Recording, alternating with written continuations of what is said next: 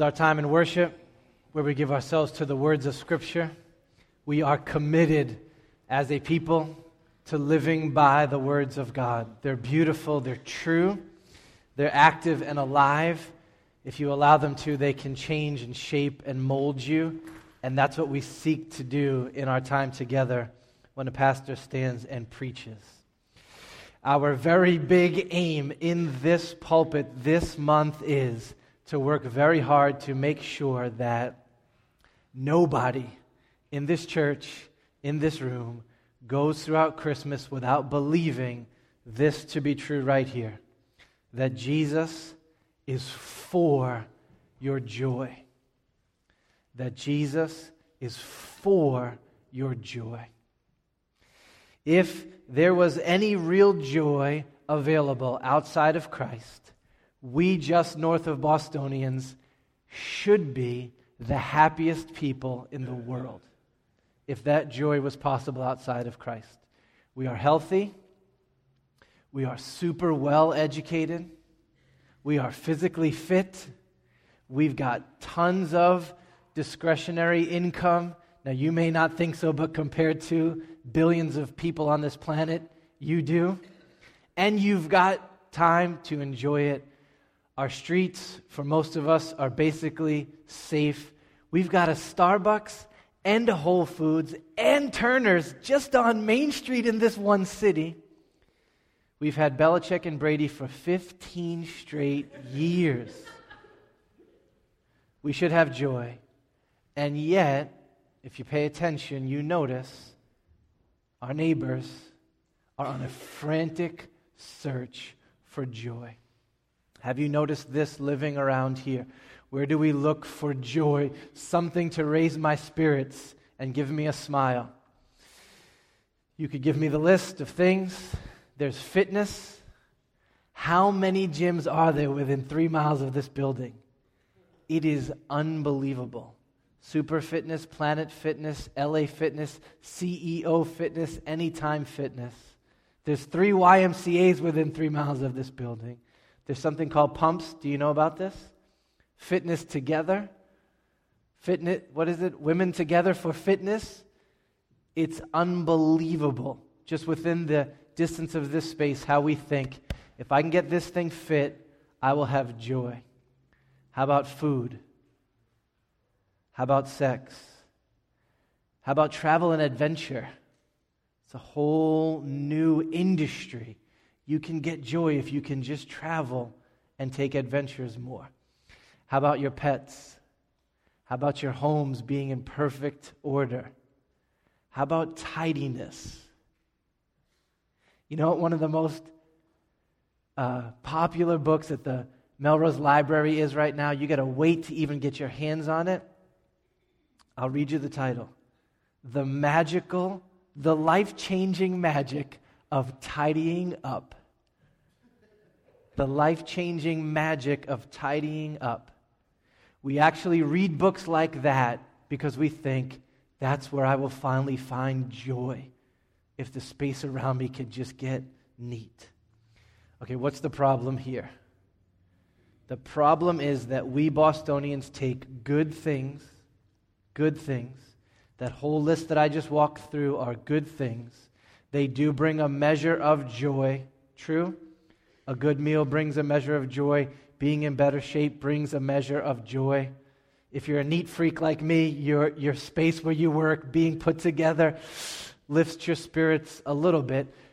We take these good things and we try to make them ultimate things, and we put on them a weight that they cannot bear, that they cannot bear. They can't handle that weight. The good news of the gospel is that there is a different kind of joy a divine joy, an eternal joy, a joy that is unspeakable and full of glory, joy. We call it gospel joy.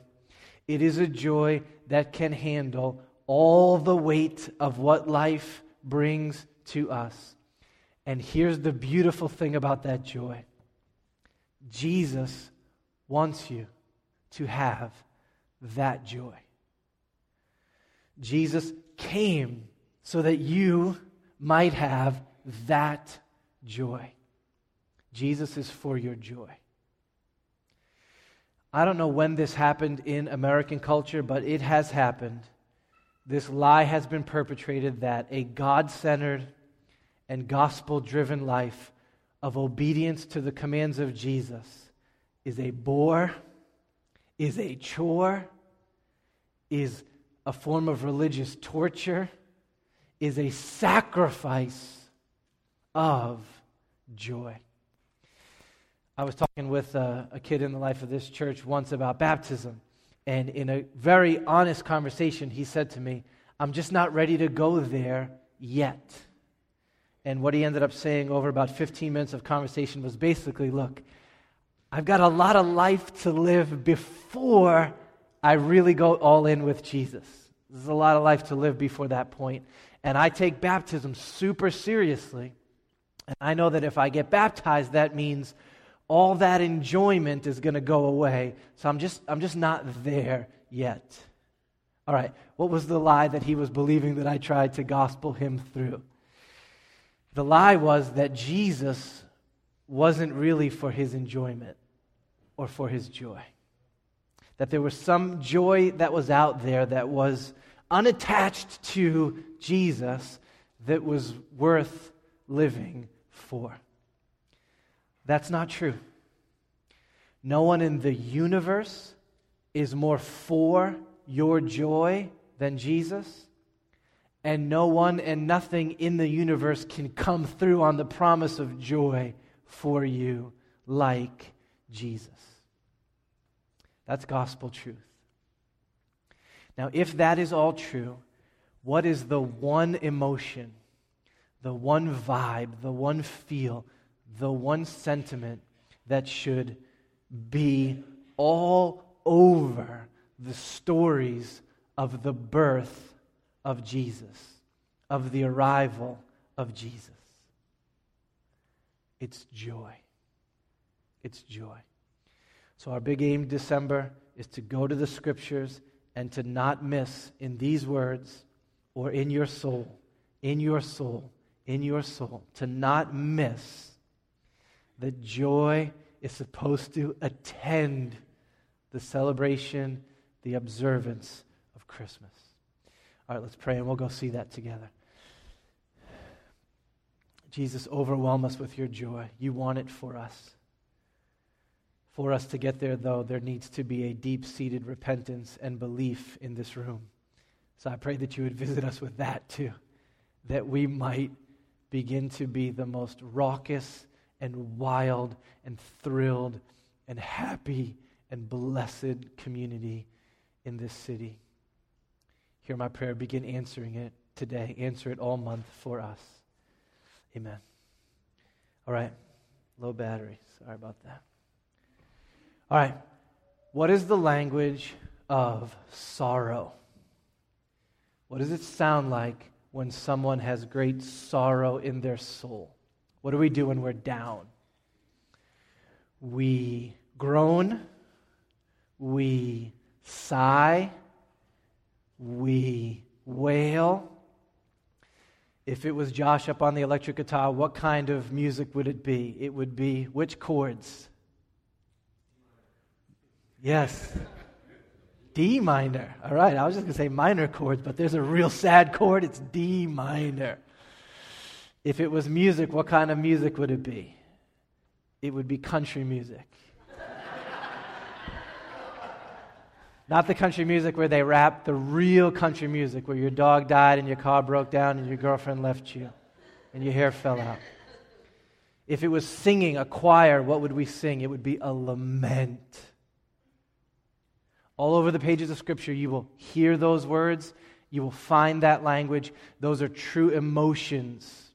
And we get to express them as Jesus' people in many ways. There is a language of sorrow. What is the language of joy? When someone's up and they're happy and they're flying, or they're Suzanne and they're just, it's a good day and I've got energy. What's that language? What's that sound like? We chuckle, we giggle, We hum. Is hum the sound of happiness? Ever seen anybody eating like six Krispy Kreme donuts all by themselves? They were humming, weren't they? Next one, they go down in like two seconds, but you hum when there's joy. Uh, you whistle. If it was music, what kind of music would it be? It would be who? It would be Pharrell. Clap along if you feel like a room without a roof. Is that the weirdest, lamest lyric ever? But the song is upbeat and happy, right? We sing. I can see clearly now that the rain is gone. Johnny Nash? No? Okay. You, you sing. This is the major chords on the guitar. That's the sound of joy. What is the language of super joy? What is the language not just of a good day, but the best day ever? What is the language of I've been waiting for something, I've been longing for something, I've been hoping for something, and it has happened? Anticipation fulfilled. What is the language of that kind of joy? What is it? It's not just humming or chuckling, it is what? It is a shout. It is, it is a roar. It is high decibels. The word for that is this exclamation. Exclamation points. Exclamation is the language of super joy. Okay, you know the illustrations, right? Anybody ever get into the college you were hoping to get into? In my day, they would send you a letter. Nowadays, I'm assuming they send you an email. What happens when you read those words? There's a shout in that living room. Ever been hoping that you were going to be asked to be married, and there he is with that ring? What is your decibel level for like a month and a half after that? It is exclamation. You ever seen a grandparent who hears about the conception of their first grandchild? I saw this cool YouTube video. This daughter was telling her mom that she was pregnant with her baby. She took a bun, physical bun, she put it in the physical oven, and then her husband videotaped it. And she said, Mom, will you grab the something out of the enchiladas or whatever out of the oven? And the mom goes over, she opens it, she takes it out, and she goes, Why is there a bun in the oven? And then there's an epiphany on her face, and she broke YouTube, right? Like the volume just snapped. Have you ever, ever seen little kids when they're waiting for their guests to arrive? They're pacing the house. Then they finally see them coming up the road, and what do they do? Little kids can shriek, right? They're here. They're, I've been waiting, and now they have gotten here, and the house gets very loud. That is the language of super joy. And what I need you to see for this month and all the other Decembers that Jesus may give you on earth is that exclamation is the language of Christmas. That is the language of Christmas. Not wailing or lament, not even chuckling and humming and whistling. It is shouting, it is a roar of joy. Right, the clearest example that you have in your Bible of this is Elizabeth. We're going to look at her story together today. Here's what the Bible says is true about this mother in the faith. They, that's Zachariah and Elizabeth, husband and wife, they were both righteous before God, walking blamelessly in all the commandments and statutes of the Lord, but they had no child because Elizabeth was barren and both of them were advanced in years. All right, so here's Liz. She's a holy woman loved God with all that she had. Whatever the Lord required of her, Liz was all in. Up to this point in her life, becoming a mom has been withheld from her by the Lord. So I need you to feel the sorrow in this woman's story. Every holy woman ever would love to become a mom. Children are so near to the heart of God and so central to the promises of God. Motherhood is a wild, awesome blessing. Even more so, every young Jewish girl in Liz's day would have been not only thinking, maybe I'll become a mom, but would have been thinking, maybe I'll have a son, and maybe, I mean, this is deep down in their soul, maybe my son could be God's Messiah. And so, her to not being able to conceive a child at all, and some of us have gone through this sorrow month after month after month after year after year after year, and then coming to the realization you know what? This, this doesn't look like it's going to happen. This is where they were at. And yet, despite that sorrow and the suffering that attended it, attended it, Liz is not angry with God. She is not petulant with God. She is not shaking her fists at God. She has not bailed out on God and said, You have not done this thing for me, and so I'm done with you. The opposite is true. She's drawn even closer to God. He is her rock and her redeemer and her joy and the center of her hope. So her and her husband continue to serve God and his people.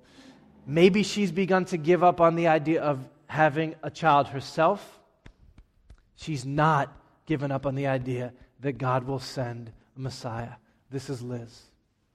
All right, then out of absolutely nowhere, the Lord sends an angel to appear to her husband, and he tells him, Your wife Elizabeth is going to have a son.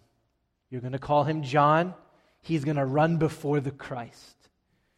Zechariah comes home and gives her the news, and then we read this Elizabeth conceived. and for five months she kept herself hidden, saying, Thus the Lord has done for me in the days when he looked on me to take away my reproach among people.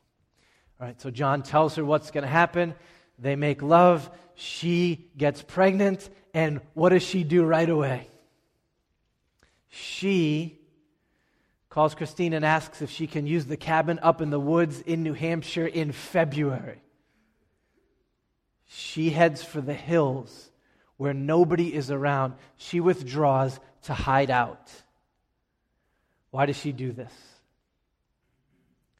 Who's going to believe that Liz is having a baby without a baby bump to show the evidence. They would just laugh in her face and say, Please, you're pregnant? I don't think so. So she retreats. She's waiting for the belly to show and grow. She's the happiest hidden person in the history of the hills of New Hampshire, right here. She is chuckling, she is giggling, she is singing, she is humming, she is pounding Krispy Kremes and Ben and Jerry's. She's throwing up, she's gaining weight, and she is thrilled with all of it. You can hear it in her words. There's joy here. My reproach is gone. The Lord has visited me in his grace. Meanwhile, her cousin Mary, who's much younger and not married yet, finds out through the angel of God that she is going to have a child, only there will be no husband involved, and this child will be the Christ. And in giving this news to Mary, the angel says, and here's a sign for you that the Lord's going to do this. Your cousin Elizabeth, who was way past the age of conception, she too is carrying a child because nothing will be impossible with God. All right, so what does Mary do? Mary does exactly what you would do. She hustles to the cabin to see for herself. That's where we picked up, pick up our text. Allison read that in those days, Mary arose and she went with haste into the hill country to a town in Judah, and she entered the house of Zechariah and she greeted Elizabeth. Went with haste means that she was hustling, getting there as fast as she could. She had her Waze app on her iPhone. She was avoiding all the traffic on the roads to the hills. She, her mind is racing. She's memorized the words of this angel. She's still trying to digest what in the world is going on, but she knows that she wants to celebrate with and and take a look at Elizabeth's belly and see if see if this is all really going down. So Mary hustles up here, 60 to 100 miles she travels. Liz has no idea that she's coming. Mary knocks on the door and she says, Liz, Liz, it's, it's me, Mary, your cousin. Liz. And then we read this. When Elizabeth heard this greeting of Mary, the baby leaped in her womb. Verse 44 will be explicit for joy.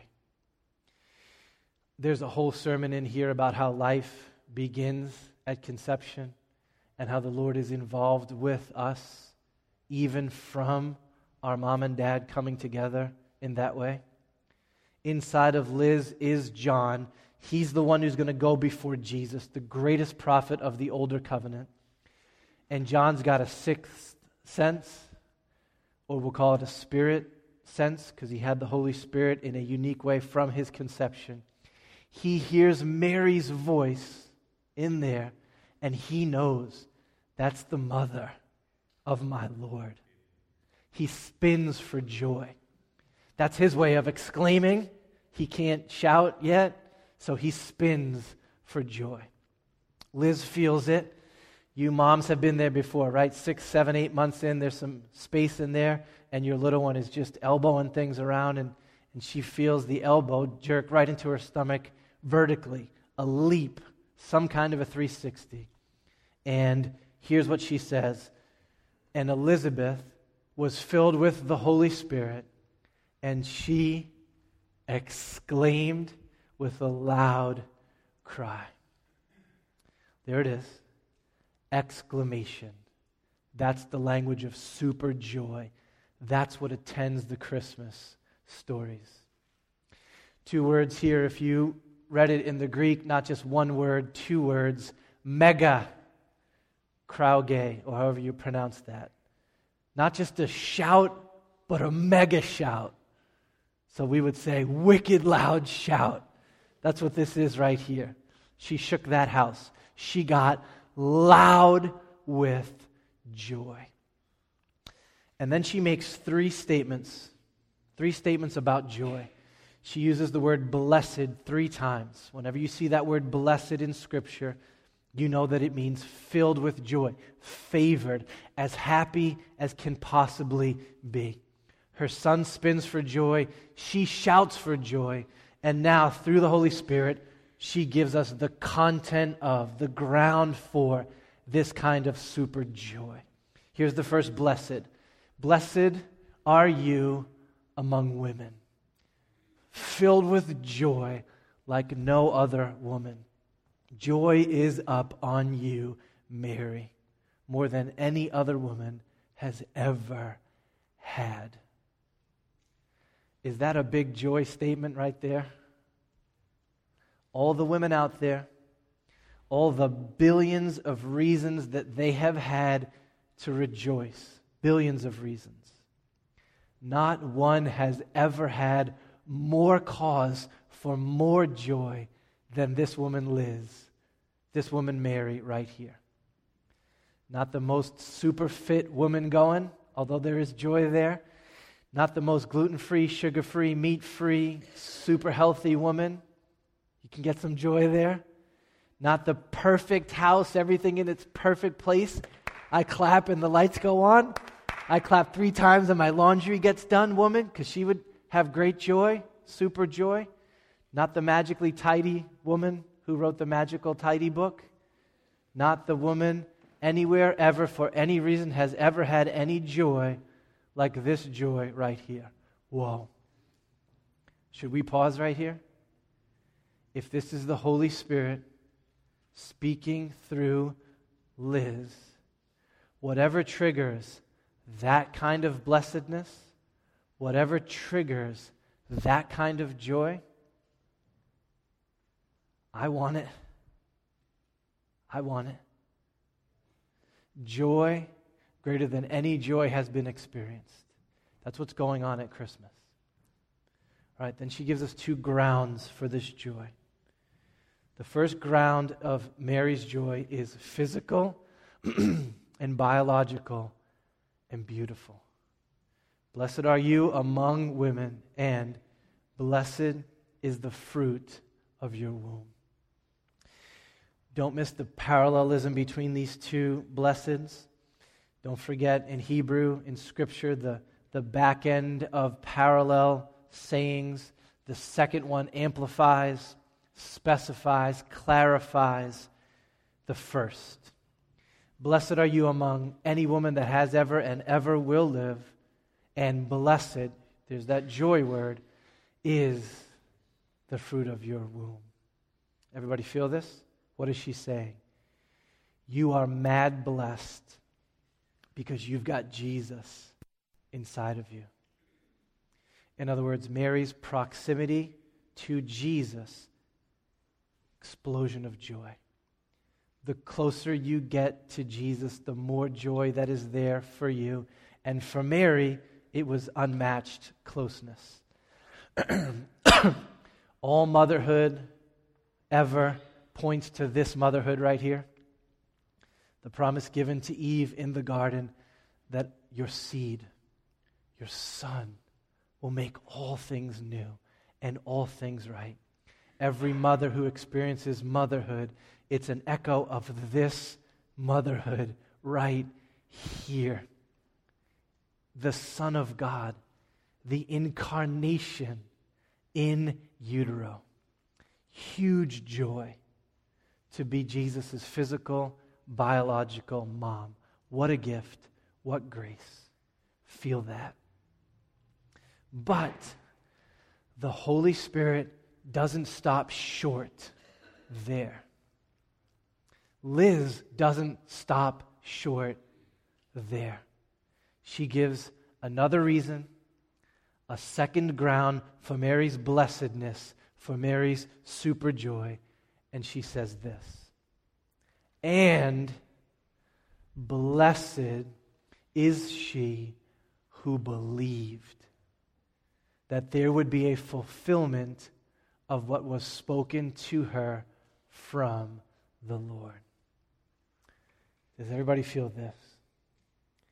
There is something more than physical, biological going on in this scripture. There is a spiritual, soul, faith thing going on. Mary is blessed, super blessed, not merely because she conceived, but because she believed. Old dead guy says it like this By commending Mary's faith, Scripture informs us generally in what the true happiness of men and women consists. Mary was blessed, there's that word, because she embraced in her heart the promise of God. What was Mary believing that brought such joy? Well, for one thing, she was believing that she would actually conceive and bear a son without having sexual relations with Joseph or anyone else, believing that a miracle was happening inside of her by the grace of God. But she wasn't just believing that the baby would be born, she was believing that the baby would be what Gabriel said he would be. She was believing that this son would be great, that this son would be the Son of the Most High, that this son would be given to him by the Lord, the throne of his father David, that this son would reign over the house of Judah forever, that this son would have a kingdom that would never end. Mary believed every word of it. What's a simpler way to say that? Mary believed the gospel. She took God at his word, she acted in obedience, and that was the ground of her super joy. Can you see how that verse right there changes everything, everything, everything about Christmas for every single one of us? Super joy in this story is not limited to a few people back then and, like, in a real way, limited to Mary. This super exclamatory joy is available to us right now. Now, none of us, of course, will ever experience the joy of carrying Christ inside of us, one time assignment, but all of us can experience the super joy of believing in Jesus. When Jesus would walk the streets of Galilee a few years into his ministry, he became like Justin Bieber popular. You know what that is? Just like anywhere he went, all the paparazzi were around. Everybody wanted at Jesus. Some people just wanted to touch him. Some people just wanted to hear what he had to say. Some people would run up to him and yell crazy stuff in his face. Okay? I don't know if there's any celebrities in this room, but that would be weird. And Jesus' disciples were like crowd control. But there's all these quick snippets of stories of Jesus doing his thing and being interrogated, yelled at, tackled, touched by people. One day, a woman sprinted up to him and just yelled in his face these words Blessed, there's that word again, super joy. Blessed is the womb that bore you and the breasts at which you nursed. that would be interesting if somebody, you know, ran in here and just yelled that in my face. She's right over there. I don't know. Ask her. That was a while ago. All right, so Jesus gets this yelled in his face. Is this a true statement? Yes. Would Liz completely have agreed with this and gone, why don't you back up a little and stop yelling in Jesus' face? But that's true. That is a true statement. Mary was blessed because of the fruit of her womb. What grace! What grace to bear and carry and nurse and discipline and teach and read to and love on for Christ. What an honor was given to Mary. Super joy, no doubt about it. Okay, but how does Jesus answer this woman? How does Jesus answer her? Here's how he responded with these words. But Jesus said, Blessed rather are those who hear the word of God and keep it. In other words, that's true about my mom being blessed. But don't miss that there is a deeper joy than even being my mom. There is big joy in having Christ in the womb. There is even bigger joy in having Christ in your heart. There was huge joy in holding the Son of God in her arms. But there is even bigger joy in holding fast to Christ for your salvation. There was big joy in conceiving and bearing Jesus. But there is even deeper and bigger and better joy in receiving and believing in Jesus. Did Liz have that joy? She did. Remember her words? Why would it be granted to me that the mother of my Lord would come and hang out in my living room? That's a confession of faith in Jesus, looking forward to him becoming her Lord. Did Mary have this second kind of blessedness? I mean, totally, right? What were her words when the gospel was announced to her? Let it be done to me according to your word. She was all in. Who was at the first church services in the book of Acts, worshiping Jesus? Mary was there. She had this kind of joy. And you can have that kind of joy as well. You can have it, it's offered to you. All right, so here's our question to end Where are you finding your joy this Christmas? Where are you finding your joy this Christmas? Is it in believing the gospel? Is that the bottom of your joy? Okay, I know you guys, almost every one of you by name individually. I know how hard it is for you to have joy. Sometimes I'm hanging out with the 20 year olds in this church. It's hard to have joy at that space. You're not sure who you're going to be. You're not sure what you're going to do. You're still figuring out your stage of life. What do I study? Who did I just get married to? Fighting hard for joy. That's rugged. Some of you are a step further than that in the life of our church, and you are just plain spent and exhausted trying to survive until bedtime. And it is rugged to find joy. Some of us are beyond those seasons, and we're having to come to grips with this is my life. This is my lot. This is who I am and who I've got. Very easy to lose super joy in that season of life. I know how difficult it is to have joy. Exhaustion, worry, discontent. All I want to do with these words of Scripture is call you back to the simplicity of the gospel. There is blessedness beyond belief, joy unspeakable and full of glory for anyone who would believe Jesus. Would you make that the ground of your celebration of Christmas this year? And then would you go live with wild joy? For the next 20 days, you should be living like the Son of God is about to show to live for you and die for you and rise for you and ascend for you and be for you and for your joy forever. You think there should be some smiles in the life of a Christian church around Christmas? You think we might should drink some eggnog, maybe some wine, eat some roast beef? Think we should wrap some presents? You think there should be some high decibels and some major chords? Let's be that people together. All right, let's pray. Father, the world is against our joy. Got all these counterfeits for us that leave us empty.